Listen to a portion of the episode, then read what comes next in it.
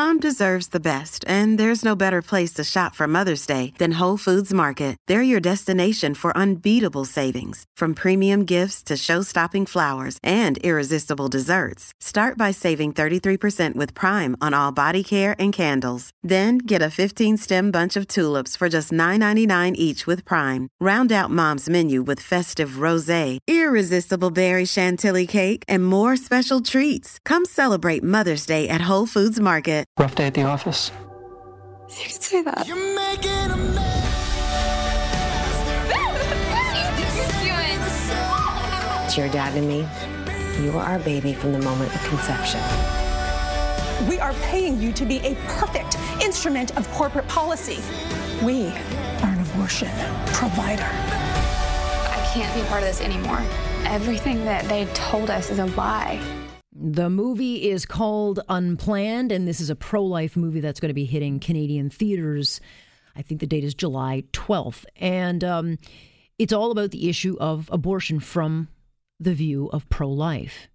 And of course, this is the topic of the day in the United States, but it's certainly fueled a lot of hysterical debate in this country, even though Andrew Scheer has stated very clearly he's not opening up this issue.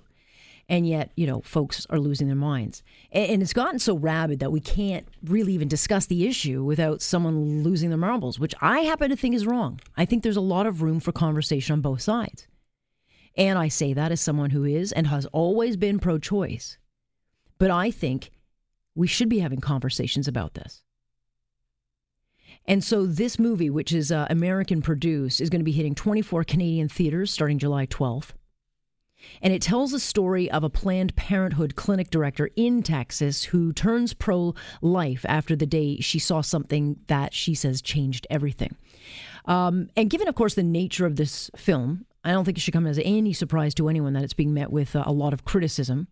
Critics uh, want to try to have it banned. The Abortion Rights Coalition of Canada calls it, quote, a dangerous piece of anti abortion propaganda that contains vicious falsehoods that demonize abortion. So, why bring the American film here? What is the appetite here? Well, let's ask. Joyce Arthur is an executive director of the Abortion Coalition of Canada. Hi, Joyce. Hi, Alex. Thanks for having me. So, this movie, why will it play to Canadian audiences? What is the the hook here for Canadian audiences? Well, I, I don't think there is much of a hook, actually. I think this uh, movie is more designed to appeal to a niche audience, which is basically the anti choice movement and um, maybe members of uh, uh, conservative churches and things like that.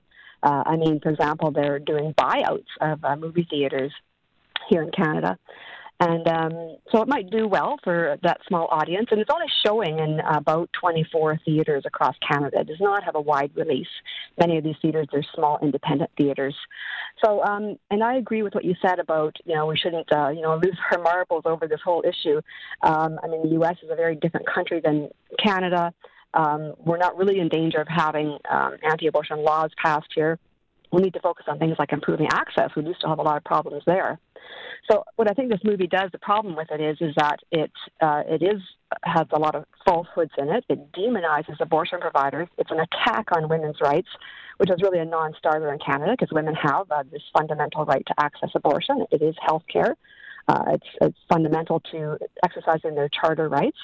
So that's not going to change up here. And um, and I don't think uh, the movie will make a huge difference because uh, I don't think the public is really uh, going to be seeing this movie. I mean, it's uh, um, all the reviews in the U.S. have been uniformly bad, and I've heard it's like a, a TV movie. So I don't think the quality is going to, uh, you know, win at any general audience fans.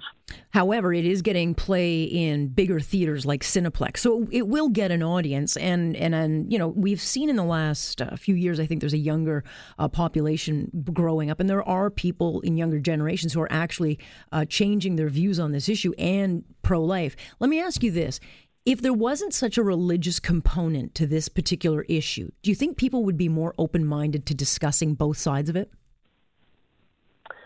Um, I don't know. It's a good question. I think the vast majority of people who are anti choice are coming at it from a religious point of view. So if religion was taken out of it, I don't think it would be an issue at all. And if you look at other countries in the world, um, for example, some countries in Western Europe have a very low religiosity, uh, abortion is not really a big issue for them there. And I think it's only when you have uh, um, large amounts of religious people that suddenly abortion becomes a big issue. So um, I don't think it's something that, I mean, in terms of debating both sides, uh, uh, there isn't really a lot of common ground because they're kind of talking past each other. Uh, the anti choice movement just believes that women should be having babies and that's their purpose in life. And uh, the pro choice movement believes in uh, human rights and that um, women um, can do things with their lives besides just having babies and um, our rights are as full human beings are protected under the charter. charter. But there are areas we can discuss. I mean, it wasn't until I had my own child that I, you know, evolved on the issue. I'm still pro choice. However, I do think there are areas, certainly in Canada, that need to be talked about. You know, we should not be allowing um, abortions of, of certain sexes of baby. We can't yet talk about that because it becomes too politicized. Um, and, and the issue of late term abortion. I mean, there are areas I think that can be improved. The problem is, people don't listen because they get so threatened by any talk of, of change at all. Well, abortion is a healthcare procedure. There's not, we don't need any laws around it. In Canada, women don't have to state a reason for abortion. And uh, the sex selection issue, I mean, it's such a low, low rate, if any, uh, in Canada where that happens. And uh, it's, it's, it's kind of a non issue in a way. It's, it's being made into an issue by the anti-choice movement. Do we have data of how of the numbers of how many? I mean, I know there are issues culturally in, so, in certain cultures that that do this more than others. Uh, very small numbers. I, I can't tell you off the top of my head, but it's something like when some families, only a small number of families, say in a in a ethnic group, their third child, if they have already had two daughters, they're more likely to have a son the next time. But there's so many other issues involved. It's a very complex issue, and we can't. Uh, I think focusing on ethnic groups is is, is a bit racist because um, I think there's there's also data that shows that uh, lots of um, parents might make decisions um, on the sex of the child, they might want a girl and not a boy. And the whole sex selection issue comes down to just discrimination against against the, the girl child, and that's what we have to tackle. It's not abortion is not the problem. That's just one aspect of it. It's the fact that women are discriminated against, and people want, prefer in some cultures might prefer a boy boy child, and so that's the attitude and the stigma that we have to attack. Right, but again, it's a conversation we can't have because to even have that would suggest that we're all of a sudden taking away rights. That's my my concern is we really can't talk about it. You and I can talk about it, um, but at large, even to bring up the discussion seems to just be so polarizing these days, especially with what's going on in the United States. Well, I don't know if I agree. I mean, these issues come up for debate um, every few years, it seems like, and they are talked about. There's articles written, and people are talking about them in the media. So I don't know if I agree with you there. In what in what way? You don't think it's a polarizing issue? Well, sure, it's polarizing, but as I said, the anti-choice movement and the pro-choice movement don't have common ground that, that they can actually discuss. And I'll give you one example. Um, most anti-choice people, and certainly anti-choice groups in Canada, are against contraception. So no, not all. Yeah, no, I, I, get, I get that there are big differences, but I do actually. I think that's a bit presumptuous, and I say that because I'm I can have a conversation about this without getting emotional about it because I'm that uh, confident in in the rules in place and the access. But for whatever reason, not everyone's like that. They get very uh, upset, and then it's almost like this hysterical. Well, this is going to be taken away from us. It, it's not. I just I think there's still room to have the conversation without, you know, uh, screaming and yelling about it.